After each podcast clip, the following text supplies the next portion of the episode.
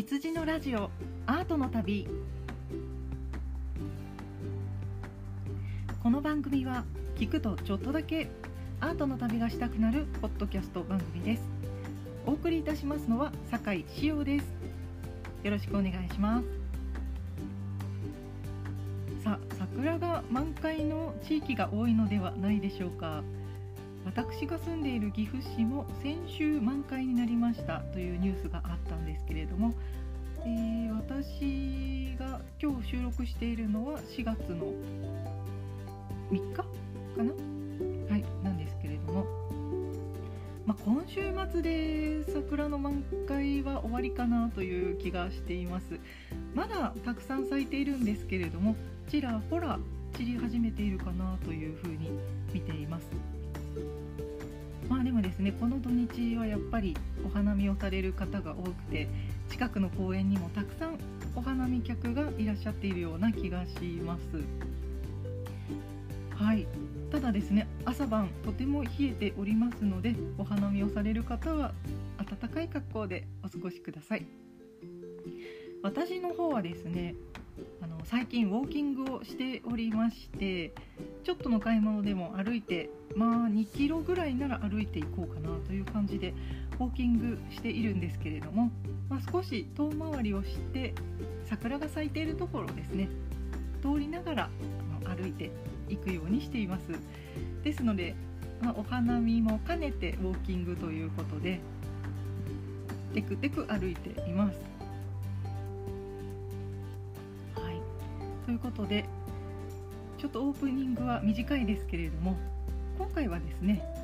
先々週ぐらいにゴッホ展に行ってきたんですけれどもそのお話を少ししたいと思っております。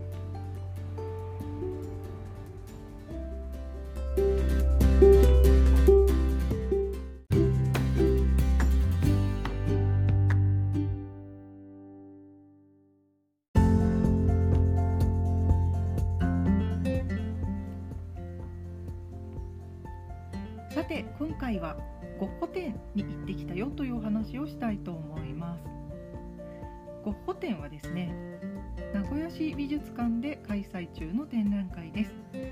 ちらの展覧会は、えーと、もう始まって1ヶ月ぐらい経っていて2022年の4月10日までの開催ということでもう少しで終わってしまう展覧会となっております。ね、すぐ終わってしまうということで私も急いで行ってきました。何年前ぐらいでしょうか、えー、5年前ぐらいかな。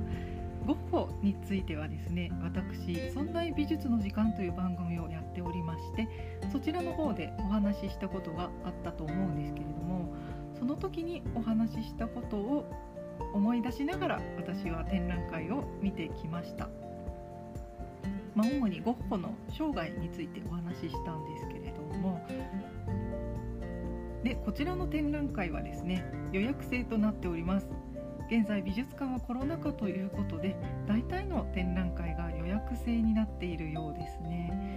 で大体、まあ、30分か1時間区切りで入場を制限して、まあ、チケット制前日か当日かチケット制でまあえーと、入場者を管理しているというところが多いと思いますけれども、まあ、ゴッホ展人気の展覧会ですからねやっぱり予約していきました。ただですね、えーと、どうでしょうか。私は前日にチケットを手に入れました、先々週の土曜日かなに行ったんですけれどもなんで金曜日の夜に予約してギリギリ予約が取れましたので、まあ、なんとかチケットが手に入らないということはなさそうに思っています。えーと、前日の夕方に、まあ、予定が決まるのがね結構ギリギリになりますので何日か前に予約が取れればいいんですけれどもそういうわけにもいかず、えー、前日の夕方にローソンのロッピーに行ってチケットを買いましてえーとね、1時間区切りだったんですけれども最後の入場が3時半の入場で私はそのもう1個前の2時半からの入場を買いました、いやだからそれぐらいの時間しか実は空いてなくてですねできれば午前中に行きたかったんですけれどもそこら辺は空いてなくって終わり間際の時間しか空いてませんでしたはい今から行かれる方はですね、まあ、予約制になっておりますのでちょっとまあ、携帯とかでチェックできますのでチェックして行っていただければと思っております。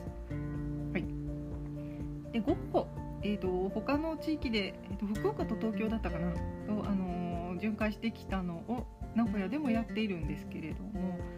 とても充実した展示でした。で作品の数もですね多すぎず少なすぎずというふうに感じましてとてもあの全体的に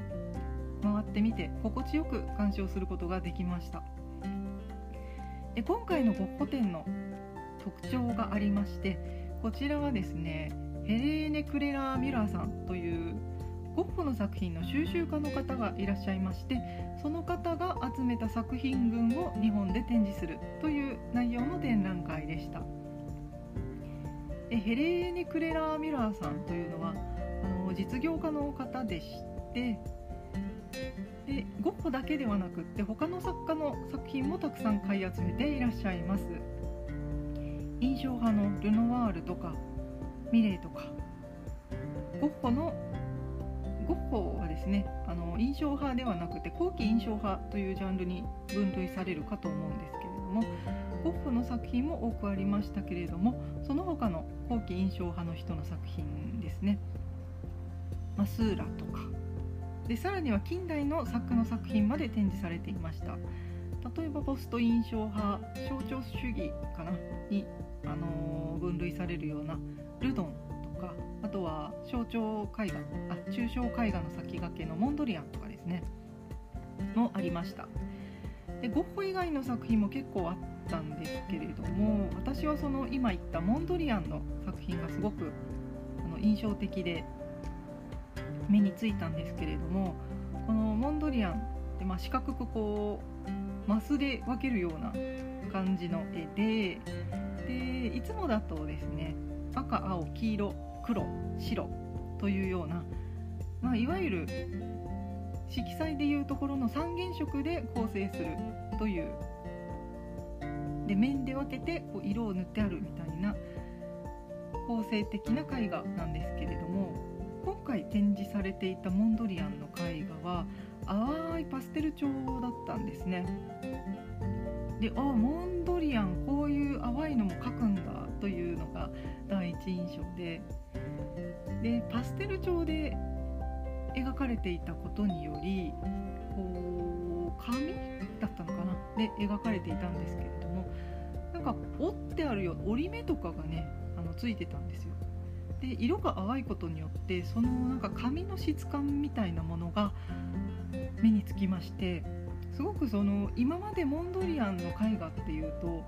どうしても色に目がいくんですけれども今回その書いてある素材の質感なんかを感じることができてああこういう表現もあるんだなということですごくあの面白かったです。はい、ゴッホ以外の作品も面白いいい展示だなというふうに見ていましたただですねメインはゴッホになりますのでゴッホ展で気になった作品をあのこちらでお話ししたいんですけれどもやっぱりですね一番印象に残ったのは今回の展覧会の一番メインの作品じゃないかなと思うんですけれどもそうでもないか。何個か メインになる作品はあったと思うんですけれどもそのうちの一つですね。ゴッホの「黄色い家」という作品が私は一番印象に残りました。ゴッホの「黄色い家」こちらの作品は1888年9月に描かれています、えー、ゴッホが、まあ、絵を描こうというふうになってから最初は農夫の方々を描く、まあ、農民ですね。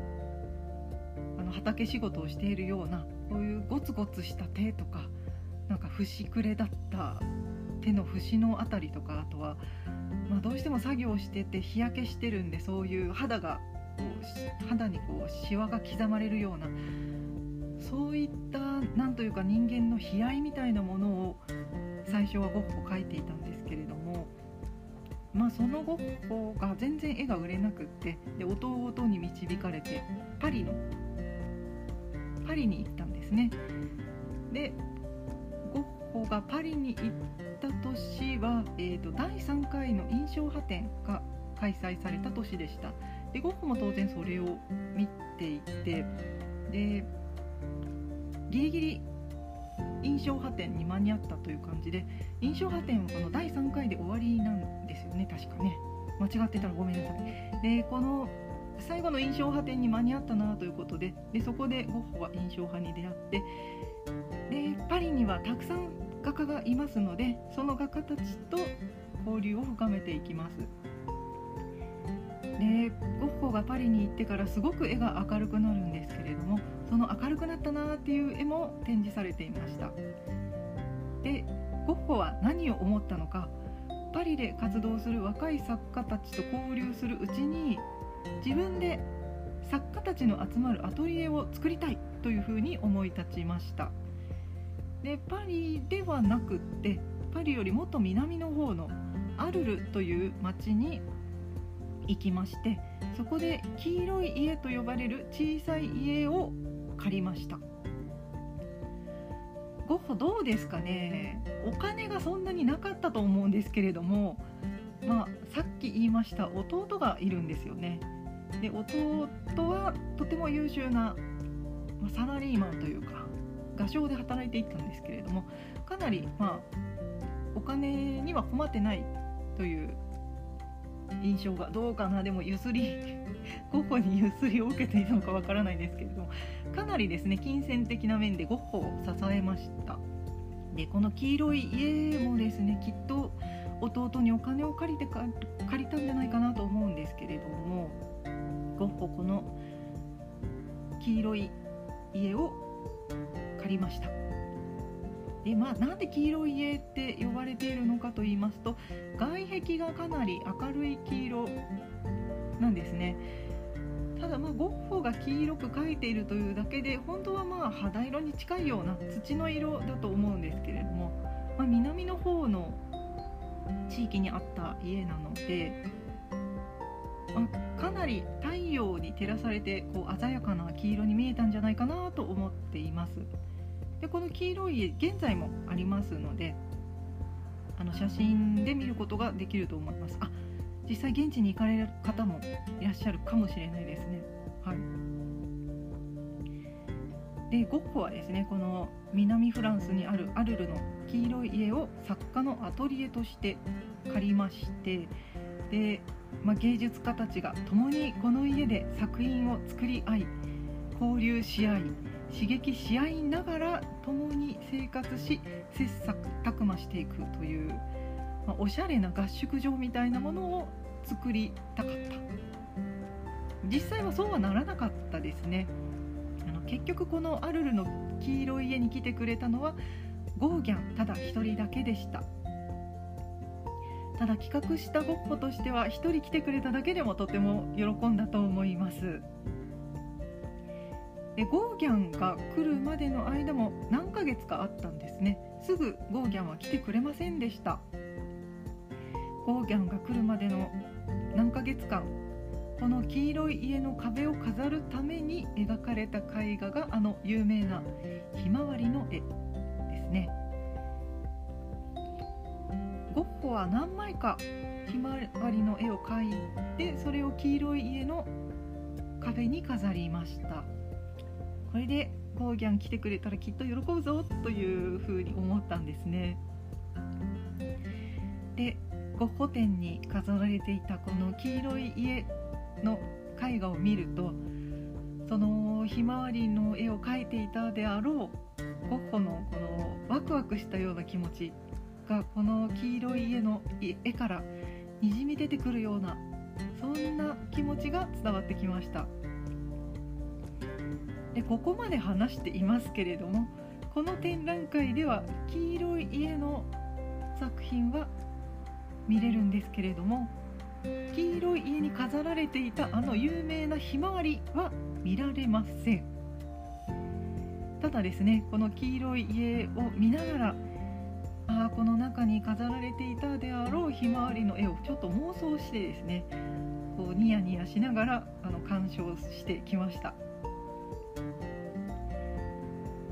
でこの黄色い家には結局ゴーギャンが来てくれたんですけれども、まあ、ゴッホもゴーギャンも個性が強いですね。ですので共同生活はですねどうしても衝突し合ってしまって破綻してしまいます。で最終的にはゴッホが耳を切り落とすという衝撃的な事件が起こってしまいこの家での生活は終わりを告げてしまいます。で耳を切り落とすまで追い詰められたゴッホはですね精神病院にその後入院することになりました、えー、しばらく絵を描けなかったゴッホなんですけれどもその入院してだいぶ、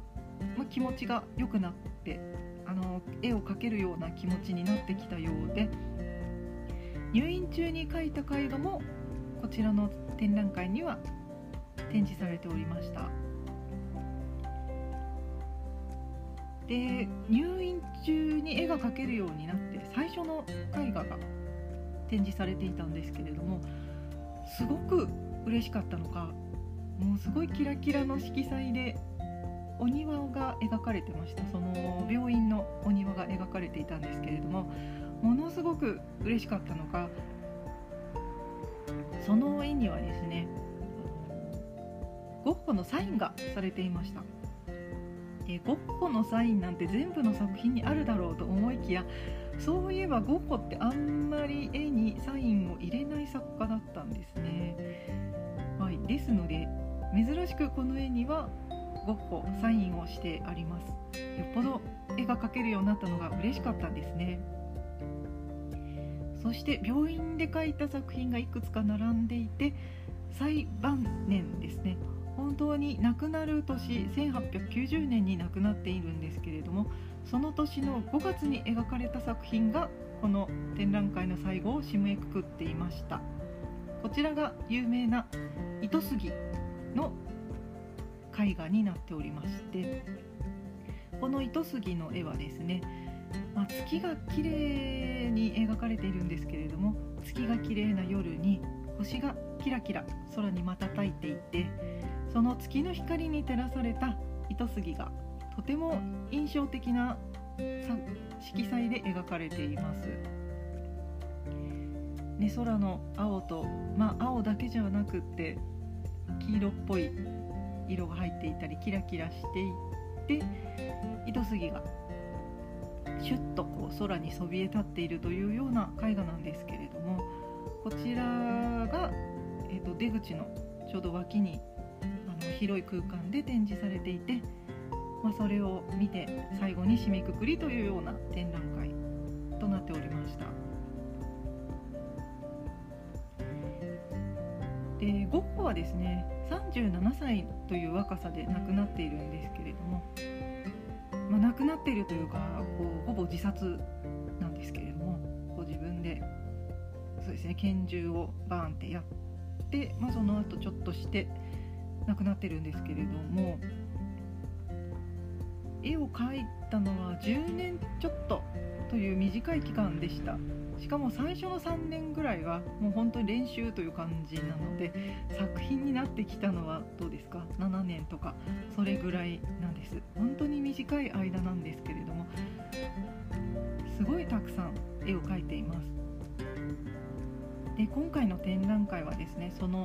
絵を描き始めて練習していたデッサンを練習していたんですけれどもそのデッサンから最初に描題材として描き始めた農夫の家族の絵画から始まってパリへ行って印象派を見てすごく衝撃を受けて色彩鮮やかな絵画へ変わっていったその瞬間の絵画。そしてアルルへ行って黄色い家の絵画でその後精神を病んでしまってから病院で描いた絵画たち。というゴッホの人生をこうたどるようなそういった展示がされていましてゴッホの短い作家生活の中でもまあ、怒涛の人生を過ごしていたんだなというふうなことが感じられるとても良い展覧会でした。さてゴッホ展を見た後はですねミュージアムショップも私はいつも楽しみにしています。私はこの展覧会の後のショップでお買い物することもとても大事なんですね。今回はかなりたくさんの商品が売っておりまして、えーと、美大受験漫画を描いている漫画家さんとのコラボであったりあとはサンリオのキャラクターシナモロールちゃんとのコラボであったりとかかなり面白いグッズ展開となっておりました。あの普段の展覧会だとあんまり見ないようなアクリルキーホルダーとかぬいぐるみだとかあとはまあこれは最近よくあるんですけれども有名なお菓子屋さんのコラボ商品で今回は、えーと、ひまわりを模したようなクッキーというかそういったような作品違った。そういったようなあのグッズがたくさん出ておりまして、まあ、全部見てって全部買っちゃったら私は破産するなというぐらい本当にすごいたくさんのグッズが展開されておりました。でいつもだと買うのはまあクリアファイルとどうかなバッチかうんと冷蔵庫に貼るようなマグネットを買うんですけれども今回はですね、えっとまあ、このゴッホ店の図録は絶対買うんですけれども図録とあとキャンバスアートと、えっと、小さい額縁の小さい複製画を買いました。でキャンバスアートの方はあの夜のカフェが描かれていたあのキャンバスアートで。これ夜のカフェは 名古屋に来てなかったんですけれども他の会場であったんでしょうかね。はいちょうど。展覧会になかった作品のキャンバスアートを買いました。あちなみにこのキャンバスアートっていうのはあの油絵っていうのはキャンバスっていう麻の布地がこう木枠に貼ってあるキャンバスと呼ばれるえーと、指示体っていうと分かんないかな、あのまあ、紙の代わりですね。麻布に書かれてるんですけれども、まあ、そのキャンバスと呼ばれる麻布にプリントされているものですね。なので実際の油絵ではないんですけれども、まあ、それに近いような感じのも模造品じゃないですけど。はいそちらを買いました。あと,、えーと、小さい額縁ですね。こちらも複製画ですけれどもこちらは黄色い家の複製画を買いました、まあ、こちらもプリントだと思いますけれどもはい、でこちらの2点をお家に今飾っております。で黄色い家の、えーと、額縁も買ったんですけれどもそちらがですねそれまで私はモネの睡蓮を飾っていたんですけれどもそれを黄色い家に入れ替えました。で毎日その黄色い家の絵画をこう見ながらちょっと気がついたことがあるんですけれどもモネの睡蓮はですね、まあ、電気をつける前のその絵画が飾ってある部屋に入るとですね当然電気はついてないんですけれどもパチッとつけるとまあ当然のように絵画は見えるんですけれども電気を消してもモネの睡蓮って見えてたんですね。暗闇でも結構色がわかるぐらいまでモネの睡蓮は見えてたんですけれどもゴッホの黄色い家に関しては暗闇だとほぼ真っ暗で全然見えません。色が判別できないんです。黄色い家って言われてるのに全然家の輪郭が見えないくらい見えませんでした。まあ印刷のせいかもしれないんですけれどももしかしたらゴッホの黄色い家の黄色っていうのは私たちは鮮やかに見えているんですけれどもそう実際そうではなくってもしかしたらですよもともとゴッホってすごく暗い暗い絵を描いてたんですけれども、ね、ゴッホは特にその古典絵画から学んでいると思うので下地に茶色を塗るんですね古典絵画って。でもしかしたらベースは暗い色を置いていたんじゃないかなと思いまして。で黄色い家は黄色で描かれていて周りの空はブルーで描かれているっていうすごく補色関係でその手前にある黄色い家が際立って見えるんですけれども対比で鮮やかな黄色に見えているだけで実は黄色い家の絵は実際暗い色なのかなっていうふうにちょっと思ってしまいました。まあ実際ちょっと科学分析をした情報など私は見ていないので実際どうなのか分かりませんけれどもただの印刷のせいかもしれないんですけれどもなんとなく実はゴッホ鮮やかに見えるけれども暗い色を下地に置いてるのかななんてちょっと思ってしまいました。はい。こんな感じでですねグッズを集めるのも実は楽しくてお家に帰ってもその見てきた展覧会の余韻を楽しむことができます。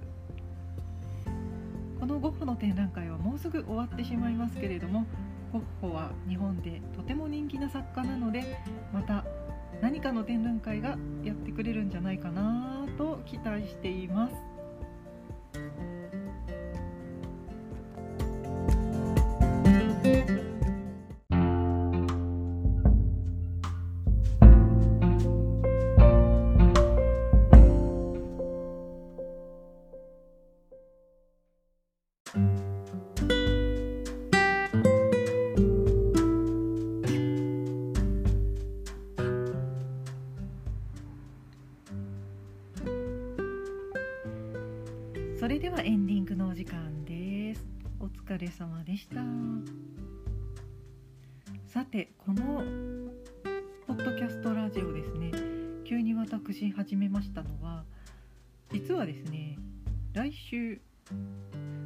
確には今週になるのかな私陶芸家なんですけれども私の工房にポッドキャストをやっていらっしゃるネットラジオのそのパーソナリティの方がお客様としていらっしゃる予定でして、まあ、その方に敬意を表するためといいますかですね。あのせっかく来てくださるのでということで急いで自分の番組を作って配信しておこうということでこのようなラジオ局を作るということに至りました。まあ自己満足ですね。はい。で、まあ、急に工房を片付けたりとか自分の周りが慌ただしくなってきたんですけれども、まあ、その方をお迎えするのを私とても楽しみにしております。その方をお迎えした様子をですねここでお伝えできたらなと思うんですけれどもうーん2人で収録というのはちょっと急すぎるような感じがしていますのでまあ後々ここでその時の様子をどういう風だったかなっていうのをお話しできたらいいかなというふうに思っています。はいそれでは今回はですね、まあ、そんな余韻を残しつつこの辺りで終わりにしたいと思います。羊のラジオアートの旅お送りいたしましたのは酒井志陽でした。それではまた次回の配信までさようなら。